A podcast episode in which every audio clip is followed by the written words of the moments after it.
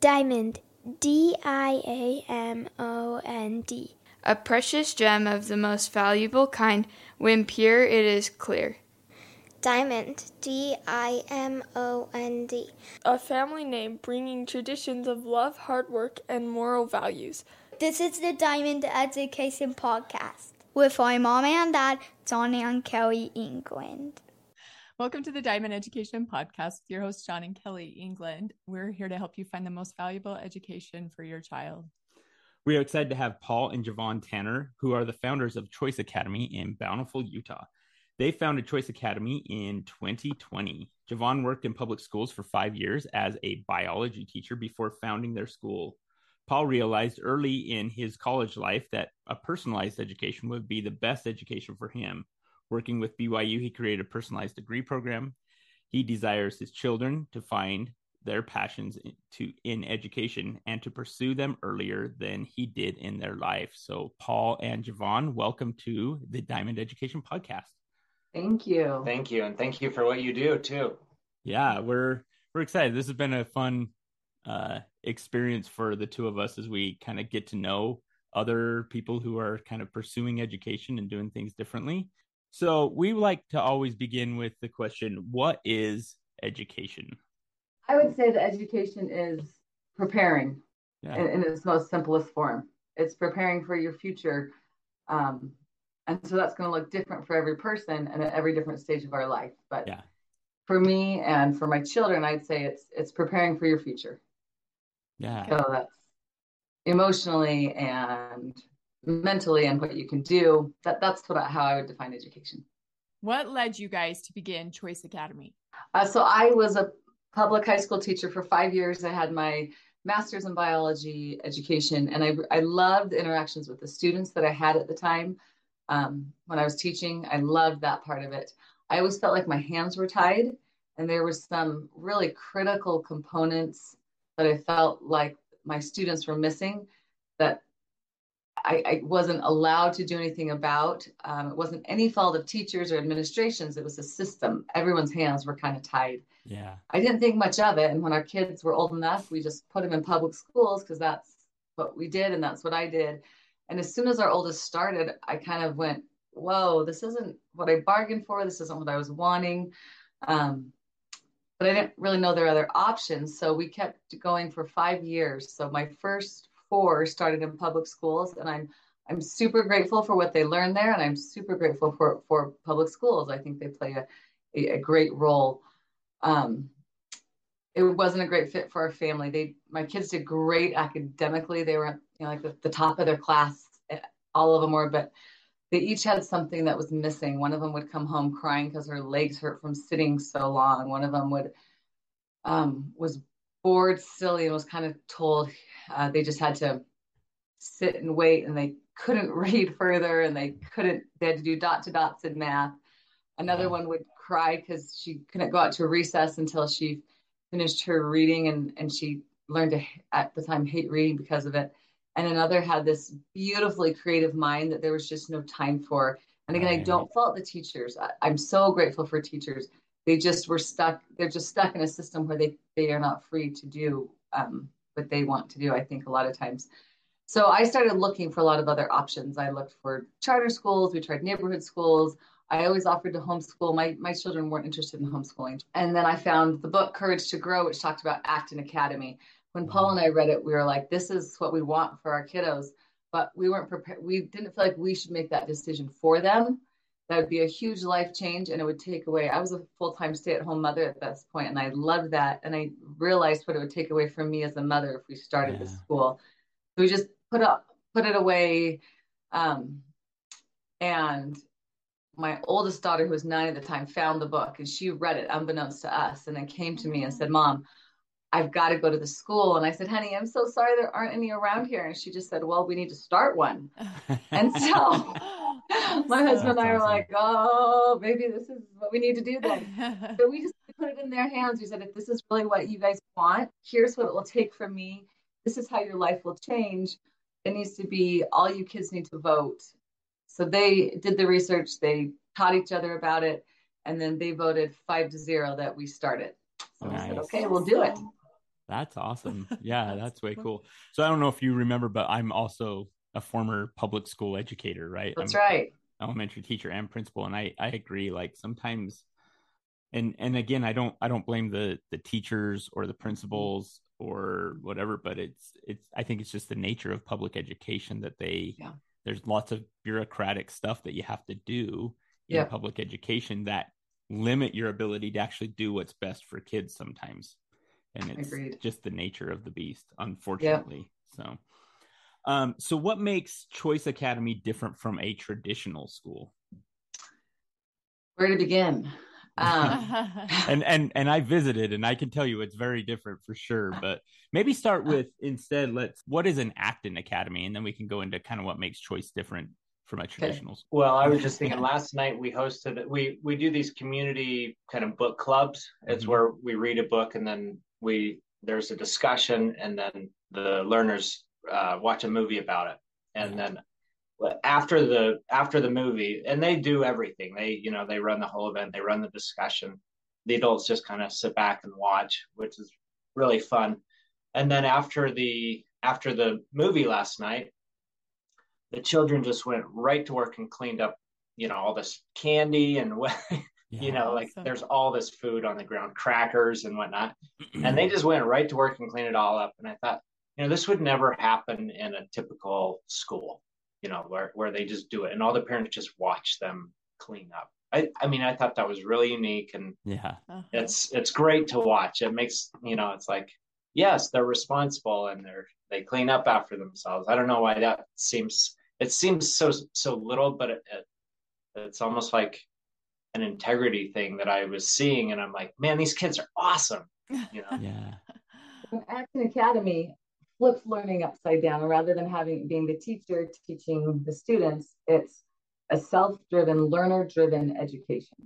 So we don't have teachers; we're called guides, and our job is to prepare the environment and ask questions and allow the learners to learn themselves. So everything that we do is the learner learning themselves. When they come and they ask us questions, our responses are things like, uh, what have you tried before? What worked last time? Who could answer this question for you?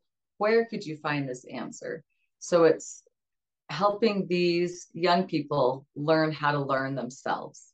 Uh, it's much more focused on learning how to do and learning how to be rather than learning to know. Uh, there's there's so with the internet that the, the need to learn to know is um, change. I don't want to say it's obsolete, but it's just changed so drastically. They have all the information that they could ever need at their fingertips. So the question now becomes, what do you do with that, and who are you? Um, but the biggest difference is that learner driven, where the learners are they're in charge, they are teaching themselves in a way. I would say it's also different from self-directed learning in that you're part of a community and and you work together to to do different games or challenges and and also you know there's they create the the kind of rules for the school and so they have this community that it's like a self-governing community i guess you could say learning environment Yeah, and uh, so that was one of the things that like I noticed when we were there is I don't remember if you I don't know if you remember Paul, but when we were walking down the stairs, there was a bunch of kids in the stairwell reading, like they were doing their silent reading there. And like, hey, what, what why are we reading out here? Well, we haven't made the rule about we need to be quiet during that silent reading time yet. And so like, oh, so what do you think? Like like your questions and just that experience of like, oh, this is a problem. We haven't addressed it as a community. Like I like that was actually a pretty interesting aspect for me as as an outside observer walking past it. It wasn't like hey you can't be here reading which would probably be something that would happen like in my Yeah. school right when i mm-hmm. was teaching and stuff right?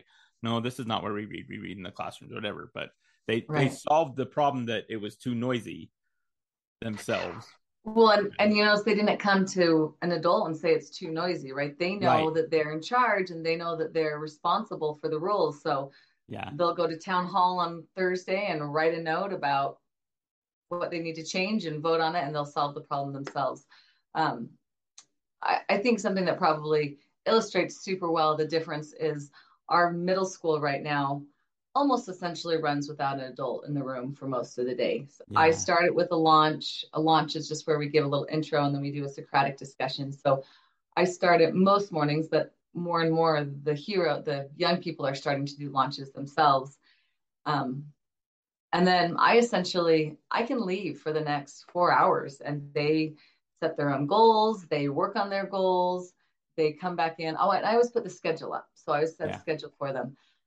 Um, they'll come in, they'll do their own goal check, they'll check on each other, how they did with their goals, they move on to the next thing. I mean, they're just it's really remarkable to watch it function. Adults are so really not needed, which is what we're going for. What was that one?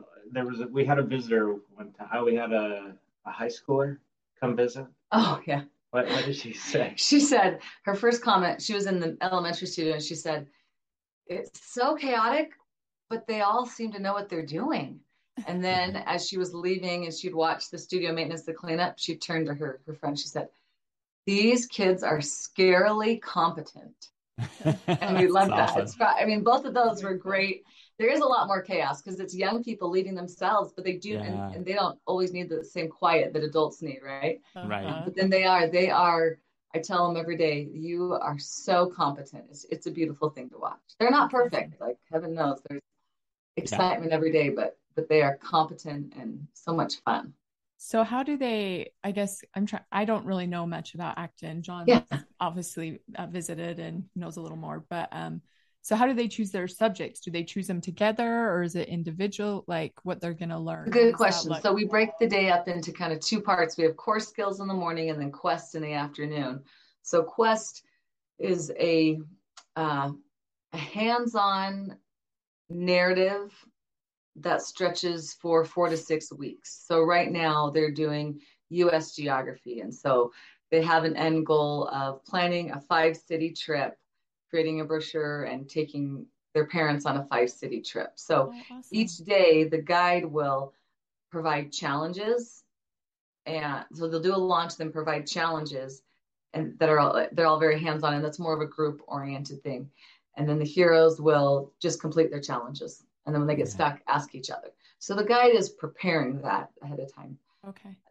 Core when you say heroes, that's the students, right? sorry forgive me yes we No, our our base narrative is the hero's journey by joseph campbell that's okay. common among all Actons and so okay. rather than calling them kids or students, we really are trying to pound in this idea that they're not victims. They are heroes on their Oh, own that- journey and they can Nice. choose what they want to become. So we Oh, I call them love heroes. So Okay. forgive me, should have. No, no, that. I no, thank you. Um, so in the morning is called core skills time, and they each have a math goal. We provide a couple of math programs, but if parents want something different, then they can they can provide that. That's fine. So they have a math a math year long math goal they're working towards. Uh, they have lifelong reader badges where they're reading different books. They have we do have uh, a writing program that they that they can do, and then we have exploratory works, which are kind of mini passion projects where we're just trying to help them find their passions. That's something that we're really focusing on this year is helping young people find their passions because when it's something they care about, then they want to read, they want to write, they, they actually care about it. And be curious though, Yeah. right? Yeah. Learning to answer, come up with their own questions. So that morning core skills time, they have all these different things they can work on that are already established, or they can always create their own work if they want to. Um, but we we do a lot of goal setting practicing, so they're not just Yeah. walking in wondering. Eh, they, they they have an established routine of setting a goal, making sure their goals in their challenge zone, getting it checked off with their running partner. But they have that freedom to choose any of those things that they want to work on we, we our model is really here's the boundaries and you have freedom within those boundaries. And as they get older those boundaries get bigger and even in general those boundaries are far larger than most Yeah. places of education. So is the running partner is that another student? absolutely They're yeah. So that's their accountability person. They have they function as running partners for accountability and they also have squads and a squad leader. Um, so sometimes it's the squad leader checking off and so we push all the accountability all the checking off to them. Awesome. I That's love awesome. Yeah. It- say there's like- probably there's no grades, there's no tests, Yeah. there's no homework unless they really want to go home and do and do work, which a lot of them do. Uh, but that's still that's on their own. Which Um, seems like if if they're following their passions, right, it makes sense that they would go home and then yeah, like, exactly. keep studying about that. Like our daughter loves art, like Yeah. our oldest daughter, and so like she will just go and like figure out how to draw new things or how to paint a new thing, right? Because she likes that a lot, and so Yep. it's it's not just this, I think, boxed learning that we sometimes get, right? Is here's the box of what you can learn, but it's it's it's a recreation for her as well. yeah. So, Well, and, and and the middle school, they've set they set week goals every week, and so we are only four days a week. So if they haven't hit their goals, then they middle school should be. They usually do two to three hours on Fridays. Yeah. they're at that age, and they want to meet those goals for their year, and so they end up doing work at home. You kind of talked about this a little bit in your kind of introduction about um, education and stuff like that. But Okay. what was that journey like of starting a school? Like, how did that go? Because I mean, I, it was all smooth sailing, right? Totally, totally, no blips. Um, it's one of the scariest things I've ever done, and one of the hardest, maybe the hardest thing I've ever done. And we've, I had five kids in seven years, and that didn't really phase me. Truthfully, that was Yeah. fine. Um, I mean, there were moments, but it really wasn't a big deal. This has stretched me as a human being more than I've ever been stretched because I'm trying to be a full time mom, which is still my most important job that I'll ever have. But for me right now, being a full time mom means I'm running a full time school. So Yeah. that balancing act of motherhood with um, employer, accountant, teacher, Yeah. uh, it's it's been it's been a lot. Yeah. It's been a lot, um, but worth it because every day, I don't I don't know that there's a day that's gone by that my kids haven't said, "Mom, thank you so much for doing this for us." They awesome. they are so excited to go to school every day, and, and so as a mother, like, what more do you want for your kids? And I've seen them grow in the ways that they wanted to, and in the ways that we as parents wanted them to. Um, so for as a mother to see that happen, then you you do anything for your kids to make that happen. And then you add in all the other families and how I'm hearing from their parents and from them how it's changing their lives and how happy they are. Um, it it just becomes worth it every day. Awesome. And how is the experience as a as a, a teacher? You're a public school teacher now. You're a guy. Like, I you know, as a as Oh, a school How did teacher, she I transition? loved- I loved um teaching because I could I, I I loved helping the kids like reach their potential when they could, right? Like I Yeah. love that aspect of that's why I got into teaching because I wanted to help kids, right? And so how is that aspect of just being a teacher to a guide, like how has that transition been? And you know, are there things that like I don't know, you've had to you had to do differently as Oh, a guide yes. that would have been Yeah.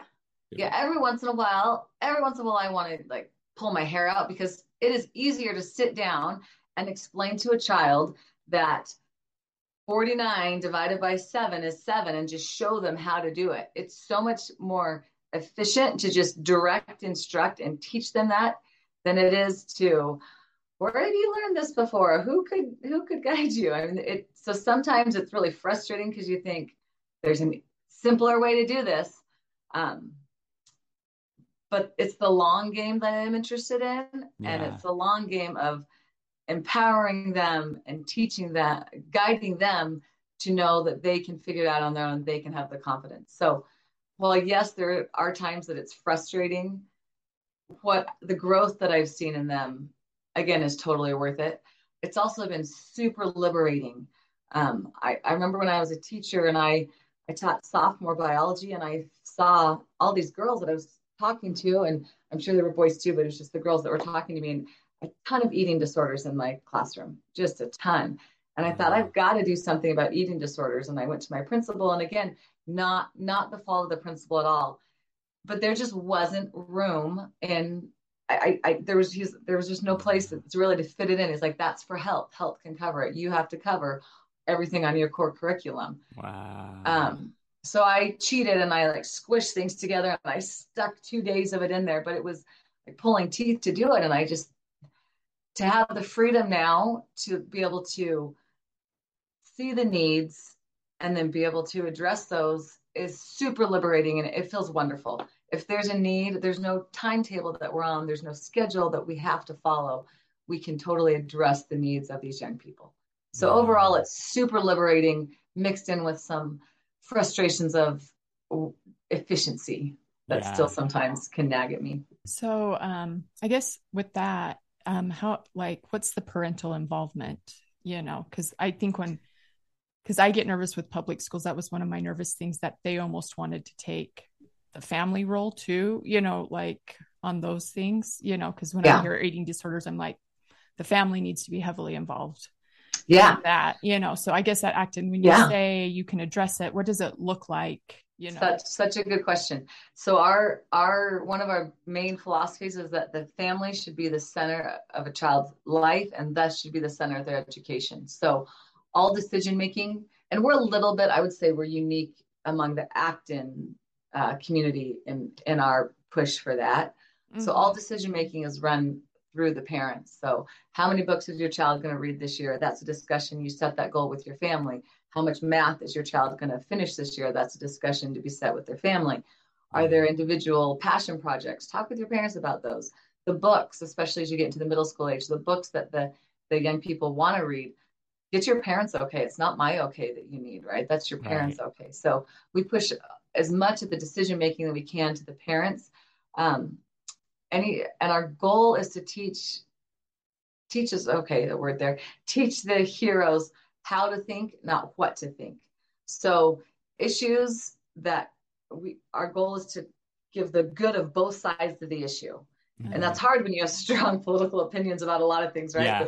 Yeah. we talk as guides so much that that's got to be our goals we've got to give the good of both sides or the bad of both sides and allow them to feel free to take a side and to think about things and to discuss and feel comfortable on either side.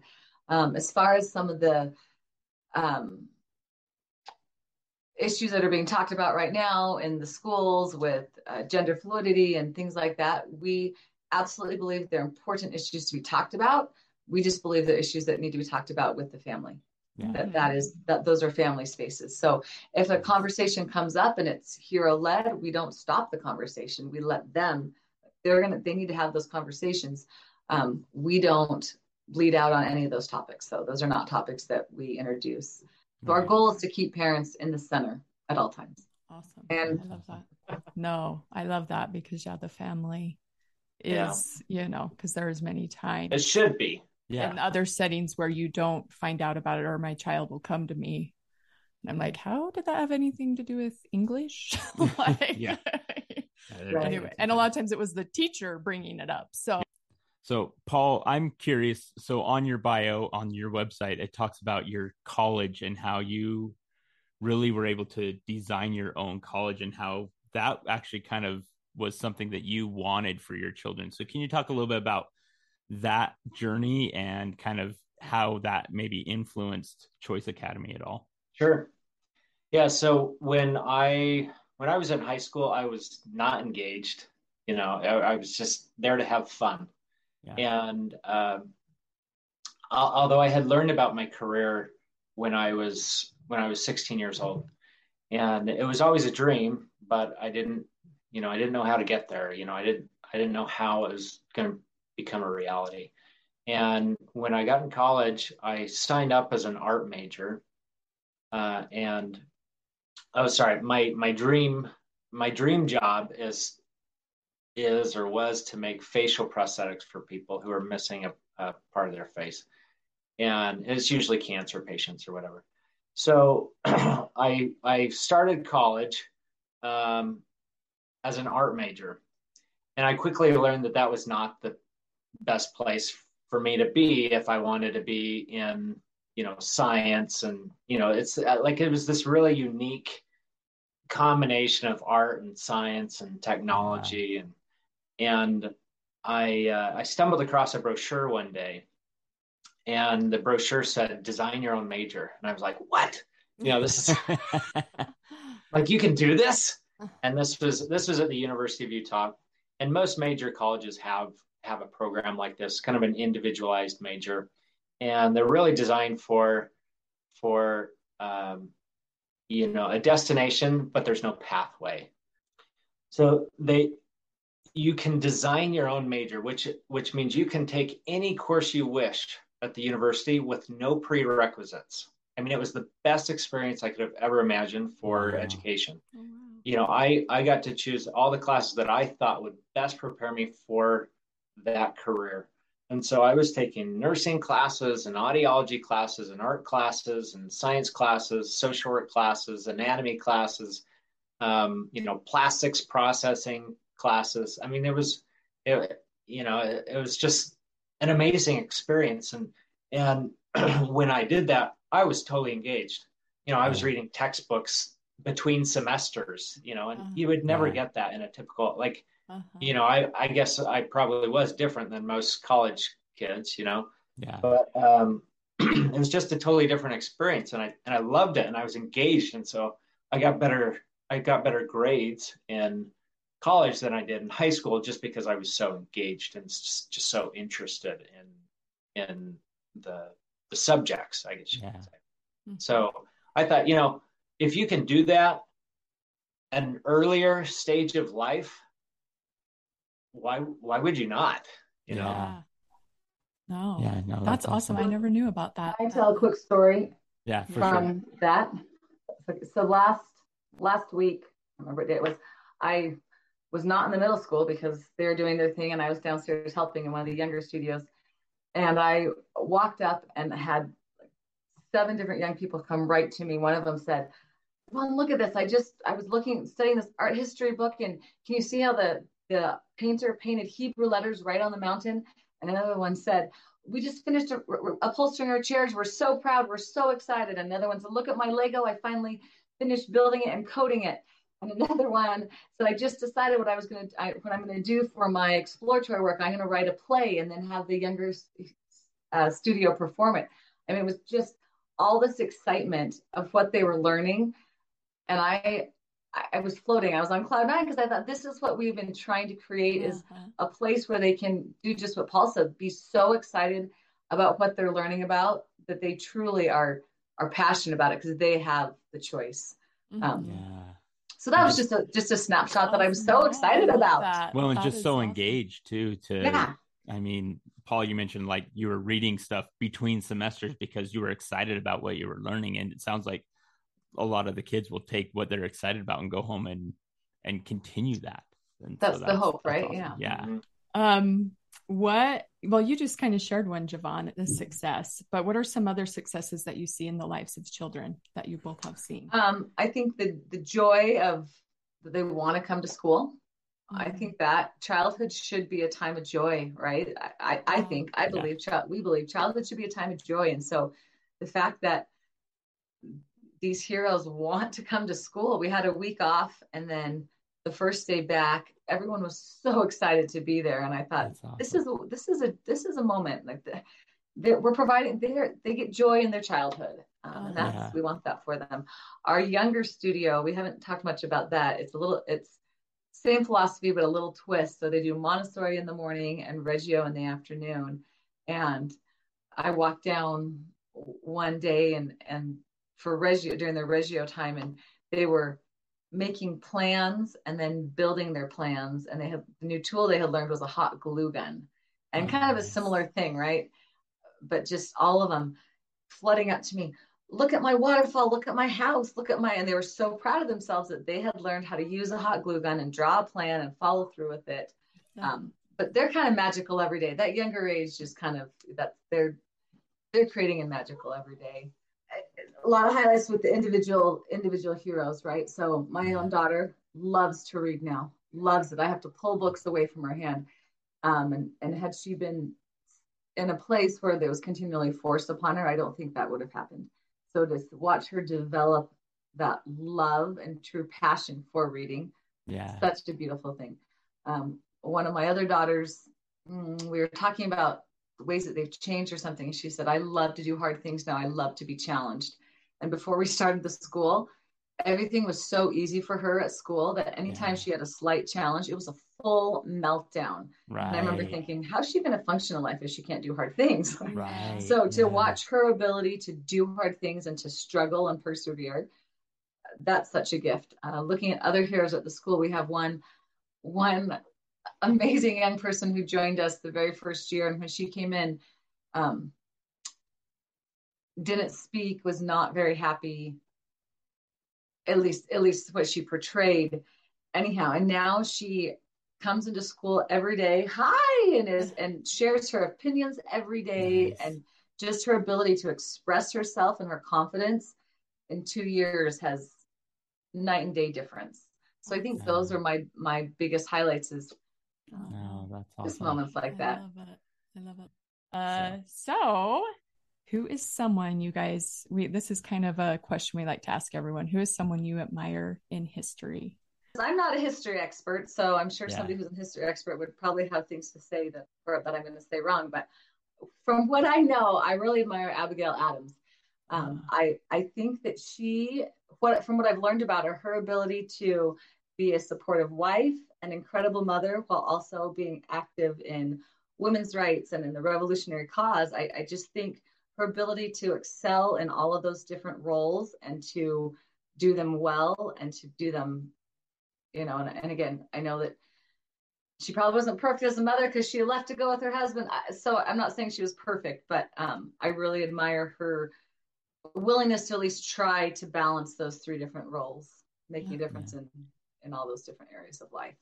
Yeah, that that's actually a really interesting one because I do I haven't read specifically about uh, John and Abigail Adams, but I've I've read like you know the his uh, uh, biography about Washington and stuff like that. But they they really were like a team, which Yeah. is something I really admire about them is that they they were working together, like their their Yes. goals were the same, and because of that, they were like kind of the nation's first like power couple type of a thing, right? And so. Yeah. Yeah. Yeah. So, Paul, what about you? Who's somebody you admire from history?